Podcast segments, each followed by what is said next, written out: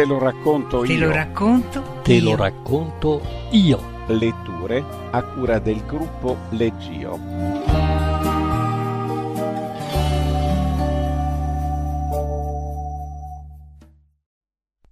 Due racconti da Sillabari di Goffredo Parise. Legge Donatella Vanghi. Goffredo Parise nasce a Vicenza nel 1929. È stato uno scrittore, giornalista, sceneggiatore e poeta. Appena quindicenne partecipa alla Resistenza, poi, finita la guerra, consegue la maturità classica e si iscrive a varie facoltà senza mai laurearsi. Nel 1950 pubblica il suo primo libro, Il ragazzo morto e le comete, stroncato dalla critica. Nel 1952, invece, il romanzo La grande vacanza ha una recensione lusinghiera di Montale sul Corriere della Sera. In quell'anno si trasferisce a Milano, dove scrive Il prete bello che gli dà la notorietà. Diventa amico di Piovene, di Gadda, di Moravia e inizia a viaggiare. Stati Uniti, Cina, Laos, Giappone, Russia. Nel 72 escono i Sillabari, una raccolta di racconti ordinati in ordine alfabetico in base al titolo. Muore a Treviso nel 1986. Da I Sillabari ho scelto due racconti. Estate e Malinconia. Estate. A Natalia e Alessandra Ginsburg. Un giorno di ottobre, sul battello Ischia Capri, un uomo appoggiato al parapetto di prua contro il vento e il sole guardava fisso e senza pensiero il blu del mare e le spume bianche. Disse: L'estate è finita. La gola si chiuse e non poté più parlare. Allora pensò: chissà dove sarà. E rivide accanto a sé su quello stesso parapetto di prua la moglie che non vedeva più da molti anni e come quell'estate la guardò. Aveva lunghi capelli castani raccolti a coda di cavallo ma battuti dal vento, un volto ovale, timido e selvatico da suora orientale, cortissimi shorts bianchi, una camicetta di madras scolorita, le scarpe da tennis impolverate di rosso sui piedi nudi, pelle già scura, denti bianchi e forti un po' convessi, spesso teneva la bocca chiusa. Aveva diciannove anni, non parlava quasi mai, si muoveva e camminava in fretta con confusione e grazia. Spesso aveva fame, sete, sonno. Insieme non avevano molti soldi, anzi pochi, ma erano molto felici e molto infelici, come succede a quell'età. Litigavano moltissimo. Lui la tirava per i capelli per non farle troppo male, certe volte la prendeva anche per il collo e stringeva, o le storceva un braccio e lei lo graffiava, ma soprattutto dava calci. Ma quel giorno di quell'estate erano abbastanza felici arrivando a Capri e lui avrebbe voluto dirle, vedendola così vestita, come sei graziosa, con vero e imparziale entusiasmo. Ma non lo disse per timidezza, per timore di essere troppo parziale e anche perché voleva fare un po' il duro. Non avendo molti soldi e anche per gentilezza, portarono da soli le valigie, vecchissime, bellissime, con etichette Goa, Singapore. Salirono con la funicolare, attraversarono la piazzetta, lei in fretta e con gli occhi bassi perché qualcuno la guardava, e arrivarono non senza fatica ma senza pause alla pensione Scalinatella. Nel percorso dalla piazzetta alla pensione lei sentì il profumo delle bougainvillee e vide il colore viola e morbido di quel fiore coprire un vecchio muro. Il piccolo naso si arricciò un poco, lei annusava sempre tutto, e non disse nulla. Il signor Morgano li accompagnò alla loro stanza e spalancò le finestre su una grande terrazza che guardava la Certosa e il mare. Coltissimo, il napoletano capì dei due giovani sposi tutto quanto c'era da capire. La natura selvatica ed elegante di lei, il cervello a conchiglia di lui che già conosceva, notò con occhio guizzante il cerchietto d'oro al dito di lei ma ebbe il genio di dire la signorina non conosce capri? Lei intuì il genio del signor morgano. Le piacque molto quel nome di fata. Schiuse le labbra ridendo e disse no. A seguito del signor morgano arrivò un bambino vestito di bianco con un cocomero in ghiaccio. Poi scomparvero senza che nessuno li udisse scomparire. La stanza era grande bianchissima con soffitto a volta lenzuola copriletti coperte tutto bianco. Il pavimento era di mattonelle azzurre e su quell'azzurro freddo e lucente in terrazza c'era un tavolo bianco e due grandi chaise longue di vimini dipinte di bianco. Oltre la terrazza c'erano pini e tamerici di due verdi diversi cupolette bianche terrazze e giù in fondo di là dai salti di roccia il mare blu sul mare blu un grande panfilo blu fermo e ondulante e dietro il panfilo un motoscafo bianco in corsa. Non uscirono subito perché in quel momento si amavano e perché lei mangiò mezzo cocomero verde e rosso con le mani e cosa strana sorrise per la seconda volta. Solo dopo uscirono percorsero tutta la strada di tragara fino alla punta da lì senza dire nulla senza annunciare ciò che sarebbe apparso lui scese verso i faraglioni tra i pini. Si aspettava un commento ma lei non parlò. Arricciò ancora il naso e poi tese le narici per sentire bene l'odore di resina ma non fece nessun commento. Come altre volte egli invece guardò dall'alto le due rocce salire dagli abissi blu tra piccole e lente spume estive avvolte alla sommità dai grandi branchi di uccelli bianchi planipteridoi. Non gli piaceva chiamarli gabbiani né diomedei e questo nome lo teneva per sé in omaggio all'autore? Tra fortissimi stridi. Ma non seppe resistere e disse alla moglie il suo segreto. Sai come si chiamano quegli uccelli? I gabbiani non so se sono gabbiani non credo. Pare siano di un'altra specie rara e molto antica. Io li chiamo planipteridoi. Lei cercò di spalancare i suoi occhi a mandorla. Pla disse e si fermò. Per concentrarsi l'occhio sinistro si fece un poco strabico pochissimo. Planipteridoi disse l'uomo e la baciò su una guancia planipteridoi ripeté lei con molta attenzione guardando dentro di sé. E per aiutarsi a dirlo prese una mano di lui e la strinse forte quasi aggrappandosi. Scesero correndo il lungo sentiero e arrivarono ai piedi dei faraglioni. Lì entrarono in una cabina appoggiarono maschere e pinne si spogliarono in fretta nudi e si guardarono chiusi tra le vecchie assi piene di mare e di sale. Poi si abbracciarono per un momento e tutti stretti sentirono il loro odore. Lei lo annusò tra il collo e la spalla. Infilarono i costumi e scesero verso la grande piscina naturale di mare frizzante tra i picchi. Infilarono pinne e maschere molto in fretta.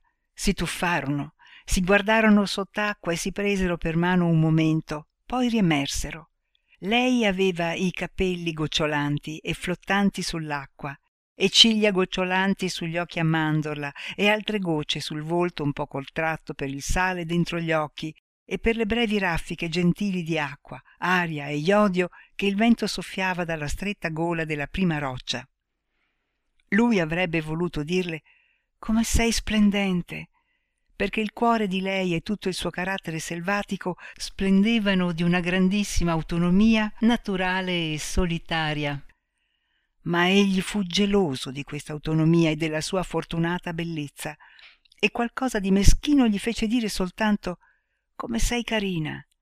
Ma lei nella sua felice sordità e autonomia marina non udì. Si tennero per mano e guardarono sott'acqua nelle profondità sempre più buie piccoli branchi di saraghi più l'abisso sprofondava più lei stringeva la mano di lui nuotando lenti e come volanti attraverso il bacino e toccarono con mani di madreperla le prime rocce taglienti del monacone. Lì si arrampicarono dentro forre e cunicoli fino alla cima e tra grosse lucertole restarono al sole. Poi tornarono a inabissarsi nelle profondità marine, poi riemersero e nuotarono lentamente e raggiunsero il punto da dove erano partiti. Mangiarono sulla terrazza di legno sconnesso da Luigi, ma con tovaglia bianca e bicchieri a calice di un vetro verde leggerissimo che si appannò subito al vino di Ischia ghiacciato. Sentirono il sapore di zolfo di quel vino mischiarsi in bocca al sale amaro del mare e le labbra diventare più dure e come anestetizzate dal bordo gelido e sottile del bicchiere senza peso. Mangiarono cozze al pepe, lei succhiava le cozze con la piccola bocca indurita dal vino freddo e a quel punto lui la baciò proprio su quelle labbra per sentire se era vero. Era vero, le labbra erano indurite dal vino freddo e fuori, intorno, sopra il labbro era rimasto un po di sale. Mangiarono una ragosta enorme. Lei masticava rapidamente, con forza, a bocca chiusa, ma sapeva conosceva le cose che mangiava e il momento in cui le mangiava. L'uomo, che in quegli anni intuiva soltanto, se lo chiese. No, lei non sapeva, era troppo giovane per sapere. Aveva molta fame e basta, e subito dopo mangiò una mozzarella in carrozza. Dormirono abbracciati su un materassino, coperti da un asciugamano di ciniglia blu con un grande delfino, un bordo giallo e una piccola iniziale. Anche lui dormì, meno, con la guancia appoggiata a quella di lei, già un po' madida. Per qualche breve istante si svegliava, sentiva i capelli umidi di lei sulla spalla. Una volta sentì che lei nel sonno gli dava due o tre bacini molto piccoli sulla guancia. Restarono fino al tramonto, si tuffarono ancora nell'acqua senza sole e si asciugarono, poi salirono il sentiero tra i pini a passi veloci, sudando moltissimo. La notte dormirono tra le bianche lenzuola che sapevano odore di aria mattutina, tenendosi per mano come dentro il mare. La finestra era spalancata e l'uomo guardò per molto tempo la luna. Era luglio, poi venne agosto e così passò l'estate. Malinconia. Ogni giorno di quella lontana e fresca estate i bambini della colonia Bedin Alighieri, una colonia per poveri mandata avanti da suore altrettanto povere, le Dorotee, venivano fatti alzare di buon'ora per poi uscire subito nei prati o nel boschetto di pini alla sommità della collina.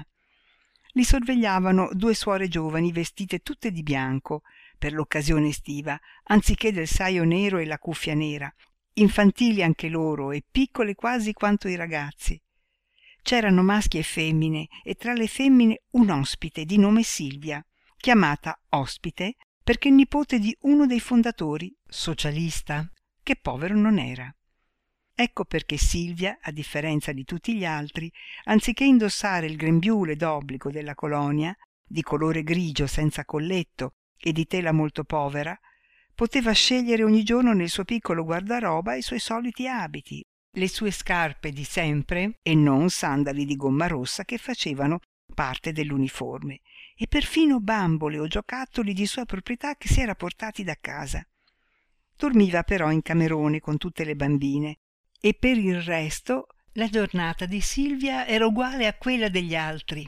Stessa piccola colazione, stesso pranzo, stessa merenda al pomeriggio e stessa cena. Anche il lettino smaltato di bianco e le lenzuola ruvide con una grossa cucitura nel mezzo erano uguali a quelli delle altre. Era la prima volta che Silvia stava in compagnia di bambini, in una colonia, e non come al solito sola col nonno e con la cameriera, insieme ai quali viveva tutto l'anno. L'aveva accompagnata il nonno sulla canna della bicicletta, che aveva un sellino apposta per lei. Lui, vestito come al solito di nero, alpagas nera, la cravatta a farfallone svolazzante, il grande cappello nero e gli stivaletti anche quelli neri di capretto, alti con la bottonatura di lato.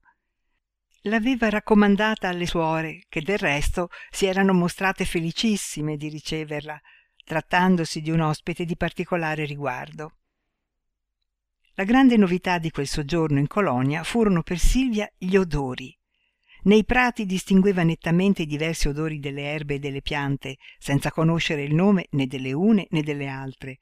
Ma erano mentuccia salvia rosmarino oppure semplici piante d'erba o di radicchio o felci erba gramigna altre erbe che invece puzzavano e che i maschi le mettevano apposta sotto il naso. Altri odori completamente diversi erano quelli nel boschetto di abeti e larici alla sommità della collina dove andavano al pomeriggio. Pigne pinoli aghi di pino e certe bacche a forma di campanello che silvia definiva i morti con gran successo tra i bambini. Anche gli insetti avevano un odore particolare. Le cavallette che silvia era avilissima a catturare sapevano di verbena e così certi coleotteri o cervi volanti avevano odore di celluloide o lo emanavano una volta rinchiusi in certe gabbiette di fili d'erba che una delle suore le aveva insegnato a costruire. Uno degli odori preferiti di silvia era quello del letto e delle lenzuola che impregnava l'intera camerata. Era un odore come di temporale e frammisto a questo c'era qualche volta un lieve odore di sudore infantile e di orina che le piaceva molto. Silvia ogni tanto pensava al nonno ma in modo molto labile e le pareva di non sentirne la mancanza lo pensava al tardo pomeriggio subito dopo la cena dopo il rosario nella piccola cappella quando stando seduti sull'erba fuori guardava e soprattutto udiva le rondini che con le loro strida volavano bassissime su di loro e sulla colonia mentre il più grande dei bambini suonava la campana. Al crepuscolo le rondini si stagliavano nette contro il cielo color lilla e giallo all'orizzonte dalla porta della cappella usciva un po di odore d'incenso e questo insieme all'odore di umidità che saliva dai prati di erba alta immediatamente sotto la cappella provocava in silvia un sentimento che non aveva mai provato e che non avrebbe saputo definire. Era certo che tale sentimento provocato da quegli odori resi un po freddi dal crepuscolo le chiudeva la gola e le veniva voglia di piangere silvia domandò alla suora di poter vestire come tutti gli altri cioè con il camiciotto grigio di tela e i sandali di gomma rossa. Ma inspiegabilmente per silvia la suora rifiutò. Qualcuno ti ha detto qualcosa per i tuoi vestiti e per i tuoi giocattoli? le domandò la superiora. Ti hanno preso in giro? Rimproverata? Silvia rispose di no. Nessuno aveva mai detto nulla ma senza saperlo spiegare alla suora aveva soltanto sette anni silvia si sentiva estranea agli altri e sotto certi aspetti si vergognava sia delle bambole e dei giocattoli sia dei suoi vestiti. Infatti lasciava i giocattoli in mano agli altri senza curarsene. Silvia si sentiva estranea. Sempre veniva invitata e pressata. Ma questo non significava che gli altri bambini si comportassero con lei da estranei o la lasciassero fuori dai loro giochi. Anzi al contrario sempre veniva invitata e pressata e sospinta a fare qualche cosa a sostenere qualche ruolo anche principale nei giochi e nelle costruzioni di piccole capanne. Silvia si sentiva estranea come dire per nascita e non per famiglia. Forse proprio per il fatto che ad eccezione del nonno non aveva famiglia gli altri bambini ascoltavano ciò con grande stupore e al contrario di sentirla estranea come lei pensava che la sentissero era motivo di curiosità e di domande a cui silvia non sapeva rispondere. No il padre non l'aveva mai conosciuto. La madre forse ricordava una signorina che doveva essere sua madre da certi piccoli particolari certi regali una collanina d'oro con un pendaglio di corallo una signorina bionda che aveva visto due o tre volte e fratelli e sorelle niente. A quel punto degli interrogatori parlava però con grande entusiasmo e dovizia di particolari del nonno che anche tutti gli altri bambini del resto avevano visto perché era passato in rivista all'intera colonia il giorno del loro arrivo. Sapevano che era uno dei fondatori. Ma tuo nonno è ricco chiedeva un tipo, il maggiore di tutta la colonia, un veterano che veniva da alcuni anni, aveva una pelle squamata che sapeva di pesce e di uovo. E non lo so, rispondeva Silvia. Ma cosa fa? Ha una fabbrica di biciclette. Allora è ricco, dicevano in coro maschi e femmine. Ecco perché sei vestita meglio di noi. Di avere il nonno ricco, di essere vestita meglio di loro, a Silvia non andava. Non tanto perché gli altri bambini fossero poveri, molto più poveri di lei, né perché la presunta ricchezza del nonno e la diversità degli abiti la facevano oggetto di curiosità e di domande, ma perché si sentiva estranea. E si sentiva estranea prima di tutto a causa della sua grande sensibilità per gli odori, che del resto riscuoteva un grande successo tra gli altri bambini, che le mettevano sotto il naso un'erba, una foglia di alloro, una farfalla, e lei, con gli occhi bendati, sapeva sempre riconoscere tutto senza errori. Ma si sentiva estranea anche per un'altra cosa, e quest'altra cosa, del resto strettamente legata alla sensibilità per gli odori, era quel sentimento del crepuscolo che però ora provava ad ore alterne anche durante il giorno e la notte, quel sentimento che lei non sapeva definire in altro modo se non dicendosi mi viene da piangere. Si era in agosto e questo sentimento del mi viene da piangere aumentava per alcune ragioni ben precise e per altre che si andavano aggiungendo con il passare dei giorni. Infatti gli odori si erano fatti leggermente più freddi di prima e diversi e in un certo senso cambiavano. Forse il sole scaldava meno le cose e inoltre le cicale e i grilli le pareva che non cantassero più tanto. Questo passaggio di qualità e di sostanza negli odori e nel timbro dei suoni e dei rumori si faceva più forte e avvertibile al crepuscolo, sempre alla solita ora, dopo la piccola funzione nella cappella, e anche i colori del cielo a quell'ora non erano più gli stessi. Silvia ottenne per qualche giorno di indossare abiti e sandali come gli altri, ma questo non se lo sarebbe mai aspettato. L'estraneità aumentò. Vestita come gli altri si sentiva ancora più diversa e il sentimento del piangere aumentò. Tornò ai suoi vestiti. Venne un temporale che per un giorno portò freddo in colonia. Poi tornò il sole, ma andava e veniva sotto nubi grigie, rose e caffellate che passavano veloci. In quei giorni di tempo instabile Silvia ebbe molta voglia di piangere e qualche volta andò nei gabinetti a piangere. Furono fatte delle fotografie di gruppo e Silvia vestita con i suoi abiti, i capelli rossi e cespugliosi le nascondevano gli occhi in mezzo a tutti gli altri vestiti uguali. Le suore spiegarono che ogni anno si facevano quelle foto ricordo e Silvia chiese di vedere quelle degli altri anni. La superiora la portò nel suo ufficio dove stavano appese al muro altre fotografie uguali a quella che avevano fatto in quei giorni. Si vedeva un gruppo di bambini e bambine vestiti con l'uniforme della colonia, con le stesse suore e sullo stesso sfondo. Alcuni di quei bambini erano in colonia anche quell'anno. E gli altri? Chiese Silvia alla superiora. Gli altri sono diventati grandi, disse la superiora. Non vengono più in colonia. Anche questa risposta e quelle fotografie uguali una all'altra e a quella che avevano fatto giorni prima, nello stesso angolo del piazzale sotto l'asta della bandiera, precipitarono Silvia in quello stato d'animo di pianto, che peggiorò di giorno in giorno, tanto che Silvia doveva andare a piangere nei gabinetti era un momento, poi passava. Venne la fine di agosto e il nonno arrivò a prenderla. I bambini lo vollero vedere e si attaccarono ai suoi pantaloni mentre distribuiva a tutti caramelle. Fu fatta la valigia di Silvia e i saluti avvennero nell'ufficio della superiora insieme a tutte le suore. Naturalmente il nonno chiese alle suore come si era trovata e come si era comportata Silvia. Bene, mi pare, vero? Disse la superiore accennando a Silvia. Sì, sì, benissimo, rispose Silvia. Ti dispiace tornare a casa? domandò il nonno. Silvia disse di no. Ascoltò cosa dicevano il nonno e le suore. La superiora, parlando del carattere di Silvia, disse una parola che Silvia non capì. Disse che era intelligente, molto brava, buona e molti complimenti, tra cui la parola malinconica, malinconia.